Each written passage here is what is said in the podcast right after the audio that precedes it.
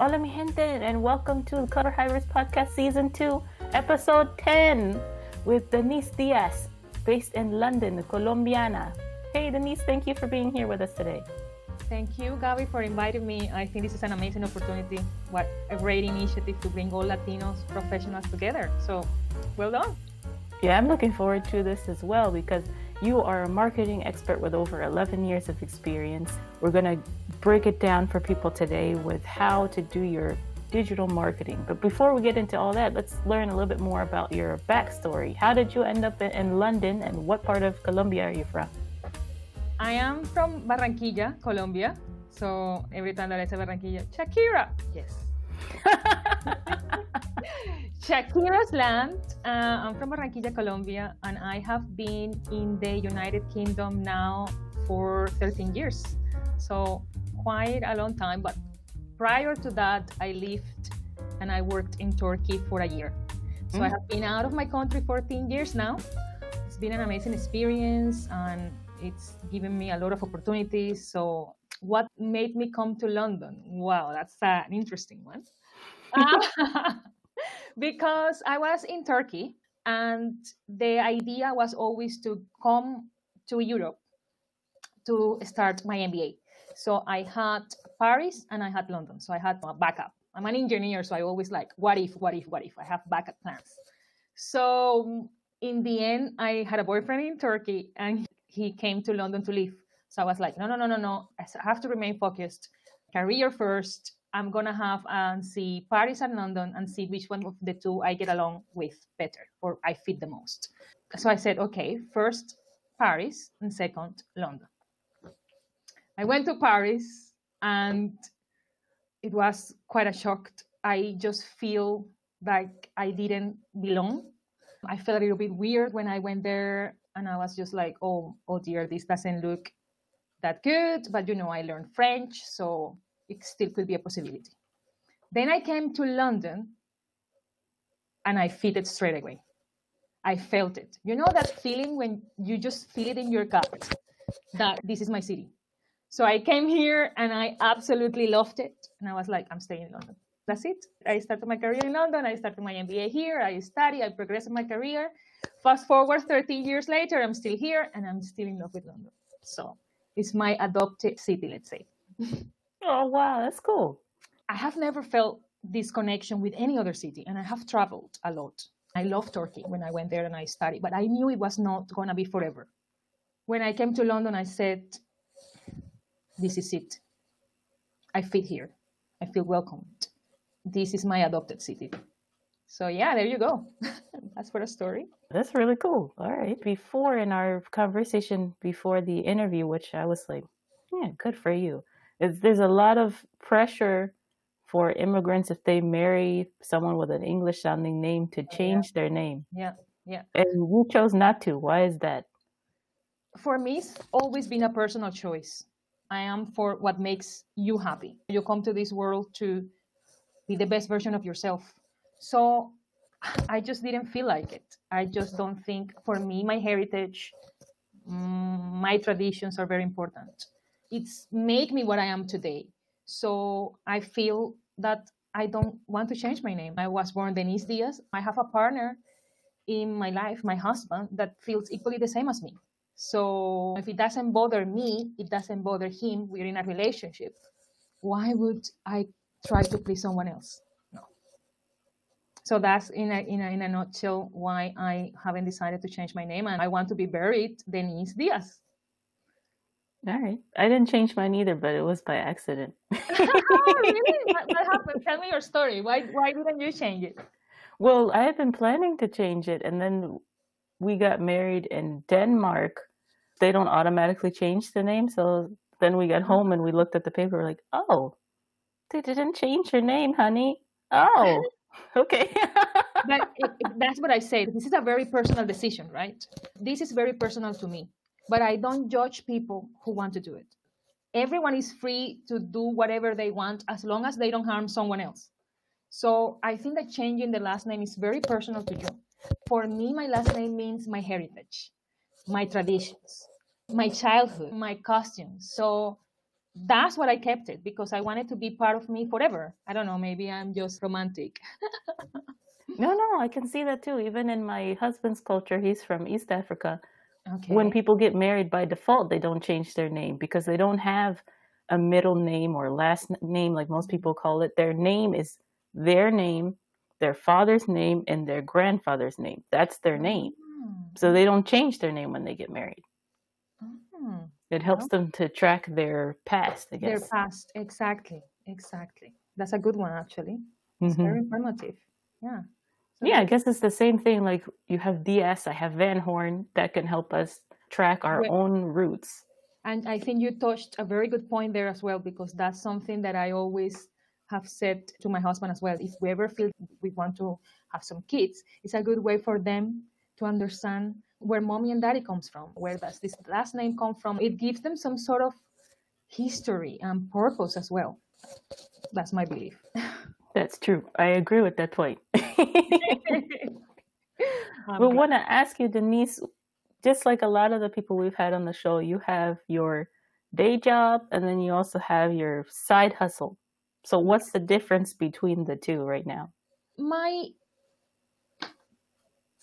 professional job it's been something that i have worked since i came to london it has taken time to develop i'm currently the marketing director for an award winning business school and i manage three brands. Actually now i manage two but i previously managed three and i have managed maybe 13 different brands for the organization. So it's my full-time job has been the result of 11 years of hard work.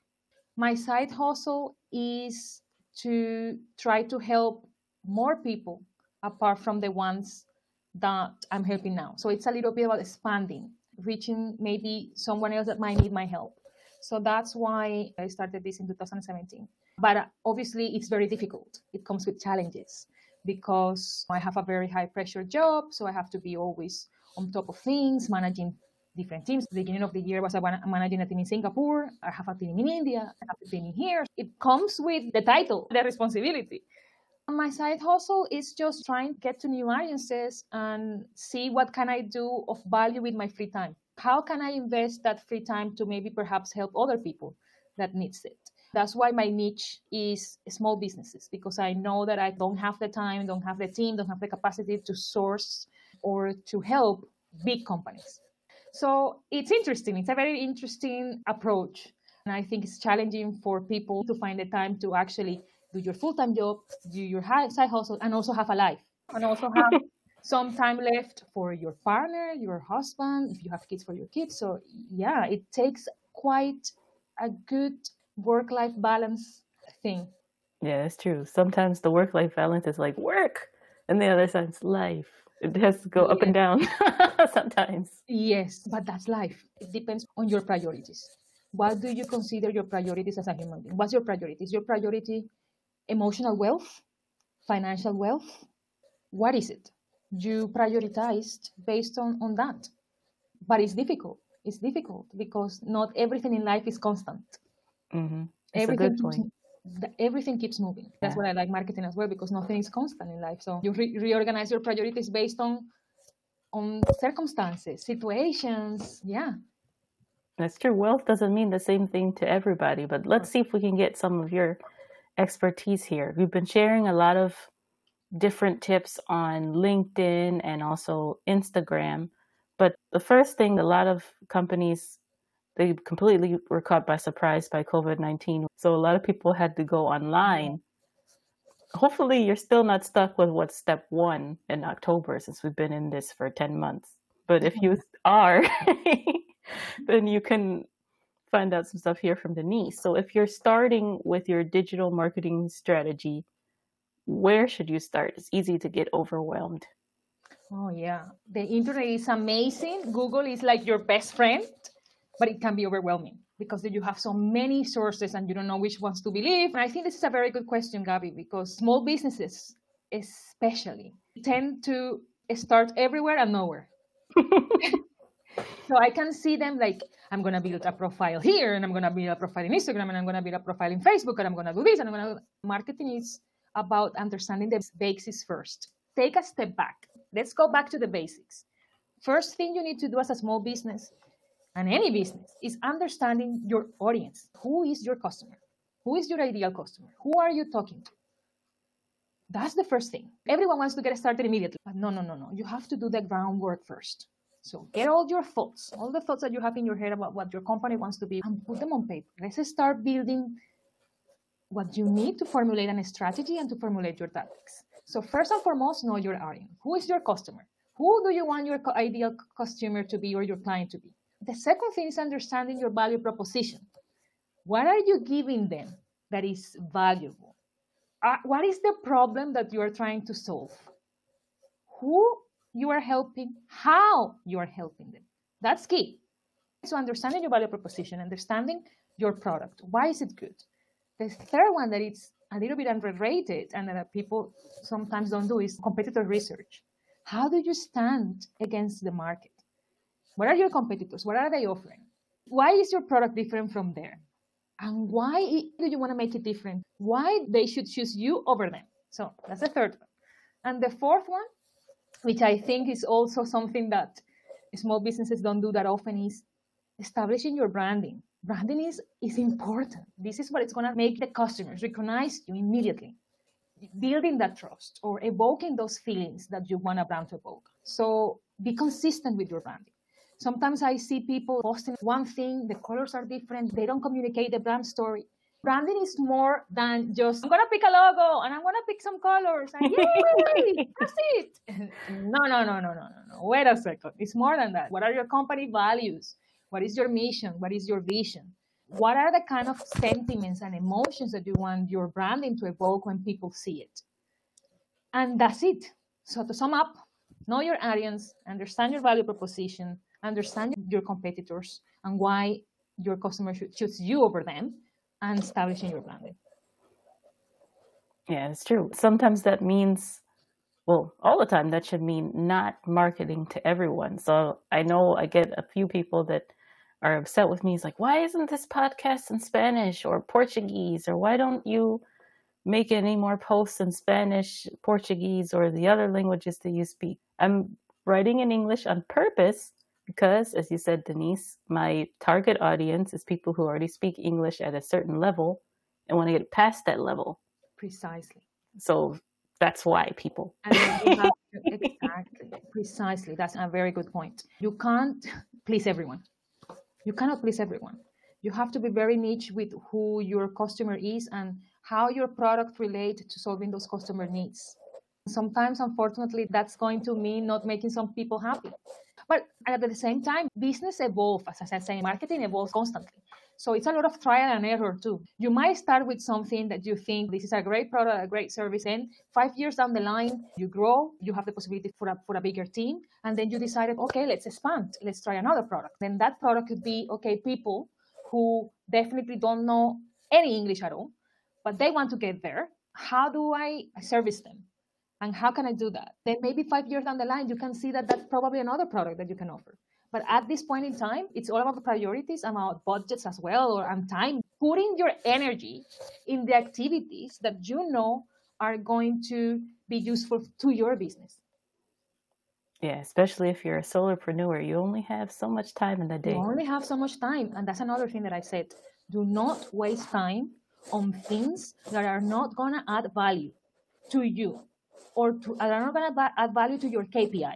What is your KPI? Your KPI is growth. Your KPI is sales, revenue, decreasing costs, or building connections. If it's building connections, then you don't care about the money.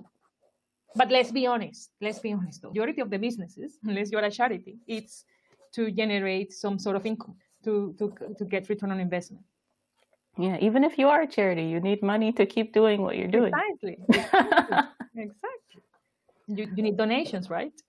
That's true. But how can you market without being salesy? Still educating, but not being like, hey, buy this. How ah, can you yes. do that?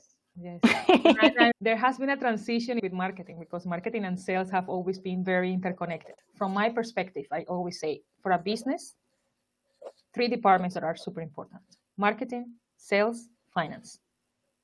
Anything else could be later when, when the business grows.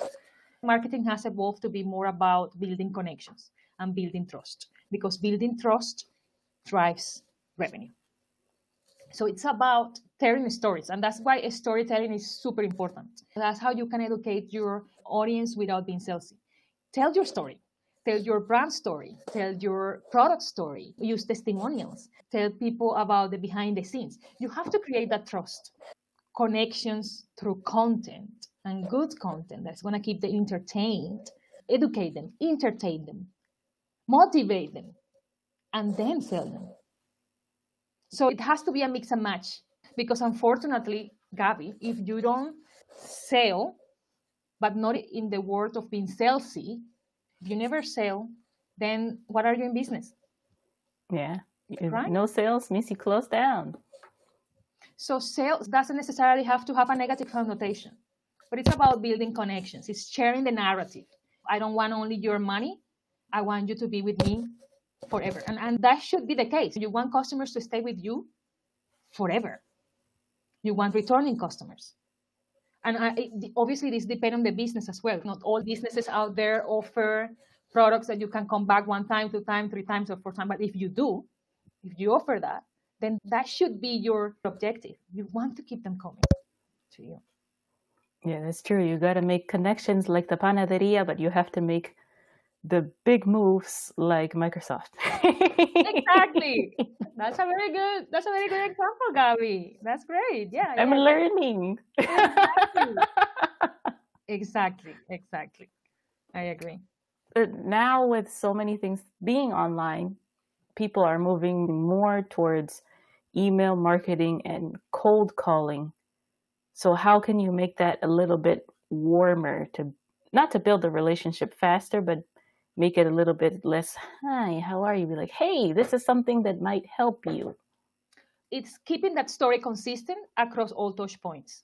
I mean, who likes cold calling nowadays? I don't. I don't like when people call me and say, I just find out that you had an accident. no, the challenge is getting the contact that is going to speak to, to your audience, getting the right message there. Email marketing is a very good tool not to only get customers, at your doorstep, but also nurturing them. It's an amazing tool for keeping them with you. But it's very challenging because your email can get buried amongst all the other emails that you receive. I personally receive maybe 50 emails per day. So you have to make that email be seen. You have to have an amazing subject line. Once they open the email, they have to read the content, they have to click on it. After they click on it, they go to the website or landing page, whichever you are using, and they have to convert. So there are so many steps in one email. You have to make it amazing. That's the challenge. Because if you open them and you don't click, that's it. Mm-hmm. If you open, you click, and you go to the landing page, and that message is not consistent, they are out. So it's about how you can keep that message consistent across different touch points. But if you do it well, you can keep them with you. Then they take the active approach of inquiring. Then you know that you can call them because you know that they are interested and they are more likely to reply rather if you just don't call them out of a sudden. So you have to provide that value. It takes time, but hey, nothing in this life is easy. this is another thing that small businesses do that is probably a mistake. They want to get new customers. I want new, I want new, I want new the desperation to have new that they sometimes forget the customer they already have. So, as well as finding new customers, get to know the ones that you've got because your customer is your best product. If you make one customer, one client happy, that person is going to talk about you to someone else. Word of mouth is so powerful as well. Mm-hmm. People love recommendations. If you build trust with one, then you get two, three, five, ten times more. So get the right balance and don't focus on new, new, new, new, and forget the ones that you have. That would be uh, my suggestion. Yeah, it's a good point. We had a guest, I think it was last week. He said something similar with the translators that he works with. Sometimes they want 100 clients, but he's like, no, you just need five really good ones, and then some other people that come every once in a while. Precisely. Exactly. I completely agree with that. And again, word of mouth is super powerful.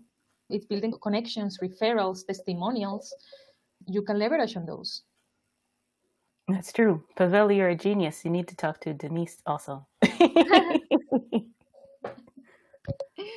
yeah. We're, we're going to go ahead and wrap it up a little bit here because Denisse was so nice to talk to us during her lunch hour, but we have to give her some time to eat as well. No, Gabby, thank you so much. This is an amazing opportunity. I wish 13 years ago when I came to this country, I had this support network.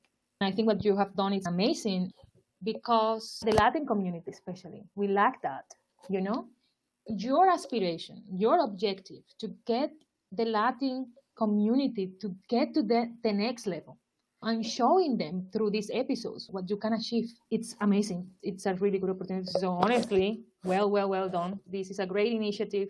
I can fully support it, which is what I was so happy to be part of this. If I would have had the same support network when I came to London 13 years ago, I probably would have figured out things faster. Time is the best currency in the world. Unfortunately, you don't you don't get your time back. So you have to make sure that you spend your time very well. And that's, that's one of the things that I wish I could have done better when I was younger. But anyway, you you learn from all your mistakes, and that's the reason I'm here, so that people can avoid what happened to me when I came here. well, thank you for the compliment. Yeah, I'm really grateful that uh, was able to find people who were willing to share their stories, like you said, to save that time for people. Even on the website, when we have the transcripts of the conversations, we call each of our guests Latino mentors because that's what they're doing. They're mentoring our listeners to help them avoid certain mistakes. Be like, you don't want to do that. Just go this way. so, like you said, saves a lot of time. Exactly. I 100% agree with you. And and I hope that we can continue to working together in the in the future. I'm pretty sure this is not the last time we're gonna see each other. I hope this was uh, helpful somehow, getting some marketing tips. I'm always very happy to help people. I think gives me a little bit of purpose my, to my life. I've always liked to help when I can. So hopefully I have helped someone in some way by being here today. Well, you don't have to hope. I know you did. But how can people get in touch with you and give more of your wisdom if they want to? Okay, yes. So you can contact me on LinkedIn. I'm very active on LinkedIn too. Denisse Diaz. Instagram, my Instagram handle is D Diaz Online. So you can see it from here. And I'm going to be launching my website, which is really exciting. Uh, awesome. So it's www.denissediaz.online. So you can get to know me a little bit more there and what I have done in the past. So it would be great to be connected. Yeah, and everybody, that's Denisse with two S's because she yes. is unique. yes, yes, yes. That's a good one. How was your name? Denisse, double S. And Diaz, Diaz. No, Diaz. Diaz? Diaz like Cameron Diaz? Oh, oh, yes. so Cameron, Cameron has made my life easier. I have to say when I get to this country. ay, ay, ay, yeah. People and their spelling problems. Yeah, yeah. But everybody, you need to go check out that website. And before then, go ahead and connect with Denisse on Instagram. She shares tips for small businesses there, along with step by step tutorials of how you can make your posts better. So I've been learning a lot from those. I hope they help you as well. Oh, thank you, Gabby. Thank you so much. Hopefully, I will continue with these tips as well. So, yeah, keep your eyes peeled. yeah, it's going to be great. And for those of you who are like, yes, Denisse is awesome and I want to be a clever hybrid like her, go ahead and check out not only the transcript of this episode, but how we might be able to help you on cleverhybrids.com. So until next time, learn by doing and asking. Hasta pronto!